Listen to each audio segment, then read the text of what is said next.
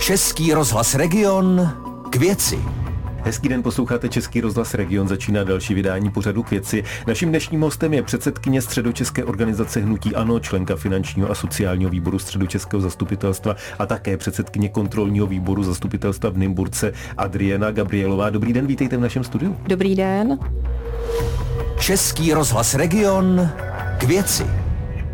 Hnutí ANO je ve středočeském kraji už dva a čtvrt roku v opozici. Vlastně je to jediné opoziční hnutí nebo jediná opoziční strana ve středočeském zastupitelstvu. Máte pocit, že jste viditelnou a konstruktivní opozicí?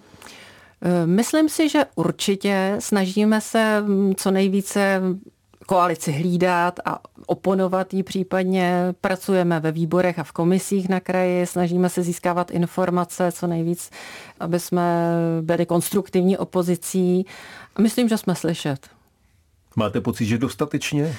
Dostatečně ano. Co je v našich silách, tak si myslím, že dostatečně.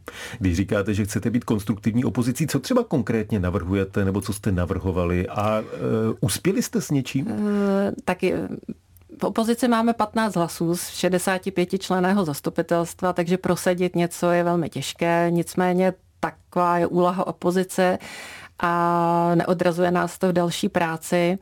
E, my se třeba teď soustředujeme na to, tak jak všichni vlastně pocitujeme, že, se, že rodinné rozpočty se začínají zužovat, tak e, že i ten kraj se začíná chovat tak trochu asociálně. Vlastně jsme kritizovali zdražování jízdného ve středočeském kraji, které už proběhlo vlastně několikrát. Bylo zrušeno středočeská jízdenka, kde se proplácelo žákům a studentům a seniorům nad 65 let se proplácelo ještě 25% vlastně jízdného.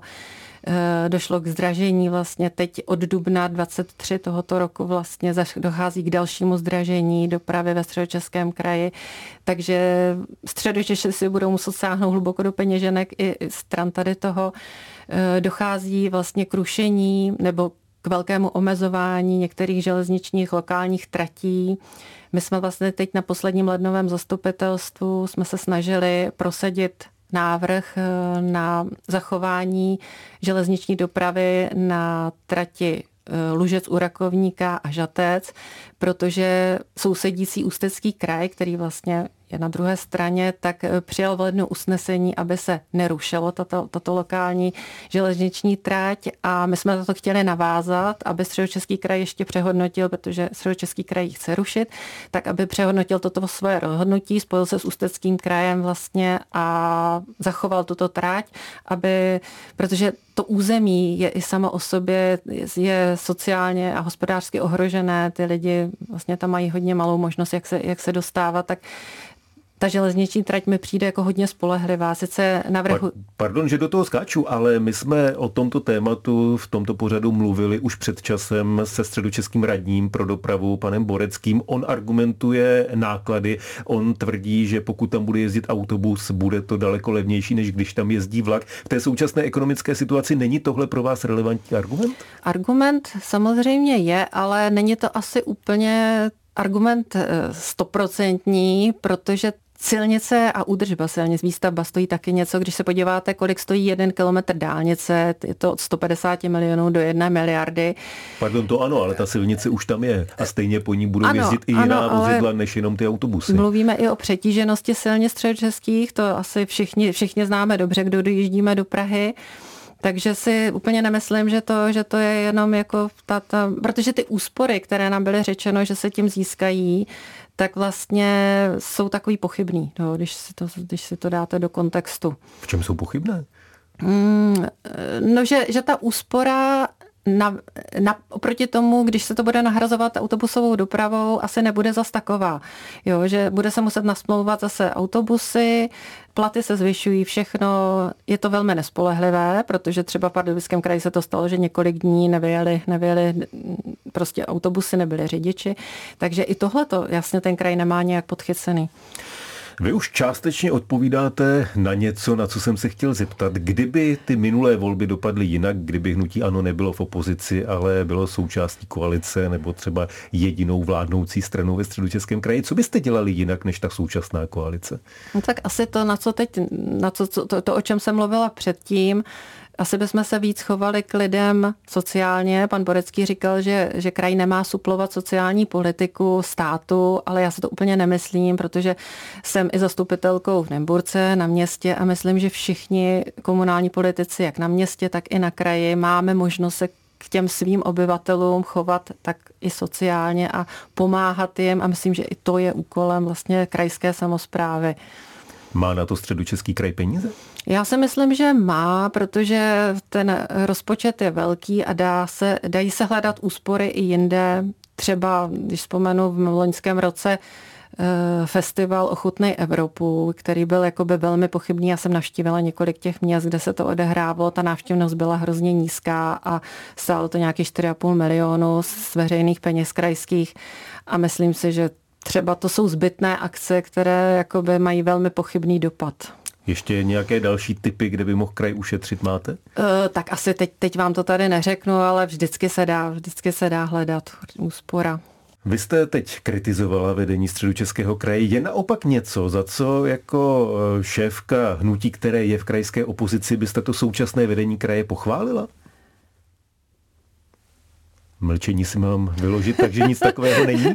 V podstatě mě teď nenapadá, tak samozřejmě kraj, kraj jede, je to, je to organizace, kterou vlastně vedou hlavně úředníci, jedou, jedou ve svých e, oborech a práci tak jak, tak, jak by to pokračuje eh, ať je tam politicky kdokoliv, takže, takže spousta věcí vlastně rozjetých pokračuje dál. A takže jakoby kraj funguje samozřejmě dobře, jako teď, teď říkám konkrétně nevím, mám neřeknu, ale samozřejmě já, já teď mluvím o tom, co my kritizujeme, v čem teď vidíme, tak to směřování kraje že zapomíná na svoje občany. Tak. Český rozhlas Region. K věci s Tomášem Pancířem a jeho hostem. Předsedkyně České organizace Hnutí Ano, členka finančního a sociálního výboru Českého zastupitelstva Adriana Gabrielová je dnešním hostem pořadu k věci Českého rozhlasu Region. Do příštích krajských voleb zbývá rok a půl. Máte nějakou věc, kterou i přes ty počty hlasů, tak jak jste o tom mluvila v úvodu, byste chtěli ještě zkusit prosadit? Do voleb v zastupitelstvu? No určitě průběžně se vyskytují další a další věci. Budeme se snažit ovlivňovat to, co budeme moc ovlivnit, ale já to nevidím moc růžově, protože doposud se nám podařilo prosadit opravdu jenom střípky takový, takže nevidím, že bychom mohli nějak směřování kraje ovlivnit zásadně. Přemýšlíte už o těch příštích krajských volbách? Uvažujete třeba o tom, kdo by za hnutí ANO měl být kandidátem na hejtmana? Eh, tak my jsme teď vlastně si vydechli po prezidentských volbách, teď jsme, teď jsme v takovém jakoby výdechu a trošičku si odpočineme, ale opravdu jen chvilku a už určitě nastává čas, kdy se musíme zabývat Eh, volbami krajskými, které budou v roce 2024 a Zatím ještě nemáme, nemáme nikoho konkrétního na lídra, ale už probíhají jakoby určitá jednání, takže rozhodně se tím budeme zabývat a začneme připravovat krajské volby. Říkáte, že už probíhají nějaká jednání, že už se o tom bavíte. Můžete naznačit, o kolika lidech se třeba bavíte? Kolik lidí z vašeho pohledu by mohlo být kandidátem na hejtmana nebo hejtmanku? Tak takhle úplně opravdu ne. Jo, to, to není tak, že máme nějakých pět, tři nebo dva lidi vytipovaný. Je to, je to tak spíš napříč oblastmi, protože kraj, středočeský kraj máme 12 oblastí, tak jako by bývalých okresů, že? a z nich vlastně ty lidi vybíráme.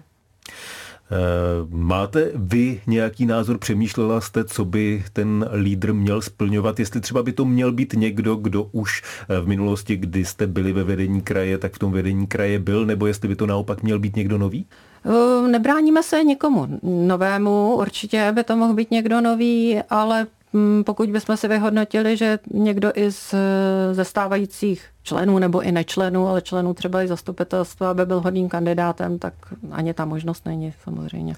Je ve hře, že by se třeba vrátila Jaroslava Pokorná Jermanová, poslankyně, stínová ministrině kultury? To nevím, ale v současné době vím, že se věnuje práci v poslanecké sněmovně naplno a nevím, nebavili jsme se o tom ještě. Máte nějaký harmonogram, kdy toho lídra nebo lídryni chcete vybrat? Ne, ne, zatím žádný termín nemáme. Sám předseda hnutí Ano Andrej Babiš bydlí ve středních Čechách. Budete to konzultovat i s ním? tak konzultovat. Vždycky hnutí ano schvaluje kandidátní listiny všech krajů, takže má do toho co říct, ale eh, centrála nám nikdy nezasahovala do výběru členů kandidátní listině, takže si myslím, že jako jako konzultace asi není nic proti ničemu, ale příkazy tam určitě nebudou.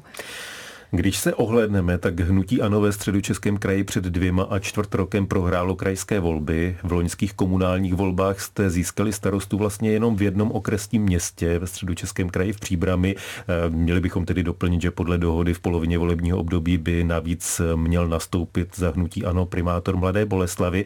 V prezidentských volbách ve středočeském kraji prohrál Andrej Babiš s Petrem Pavlem v poměru 37 ku 63.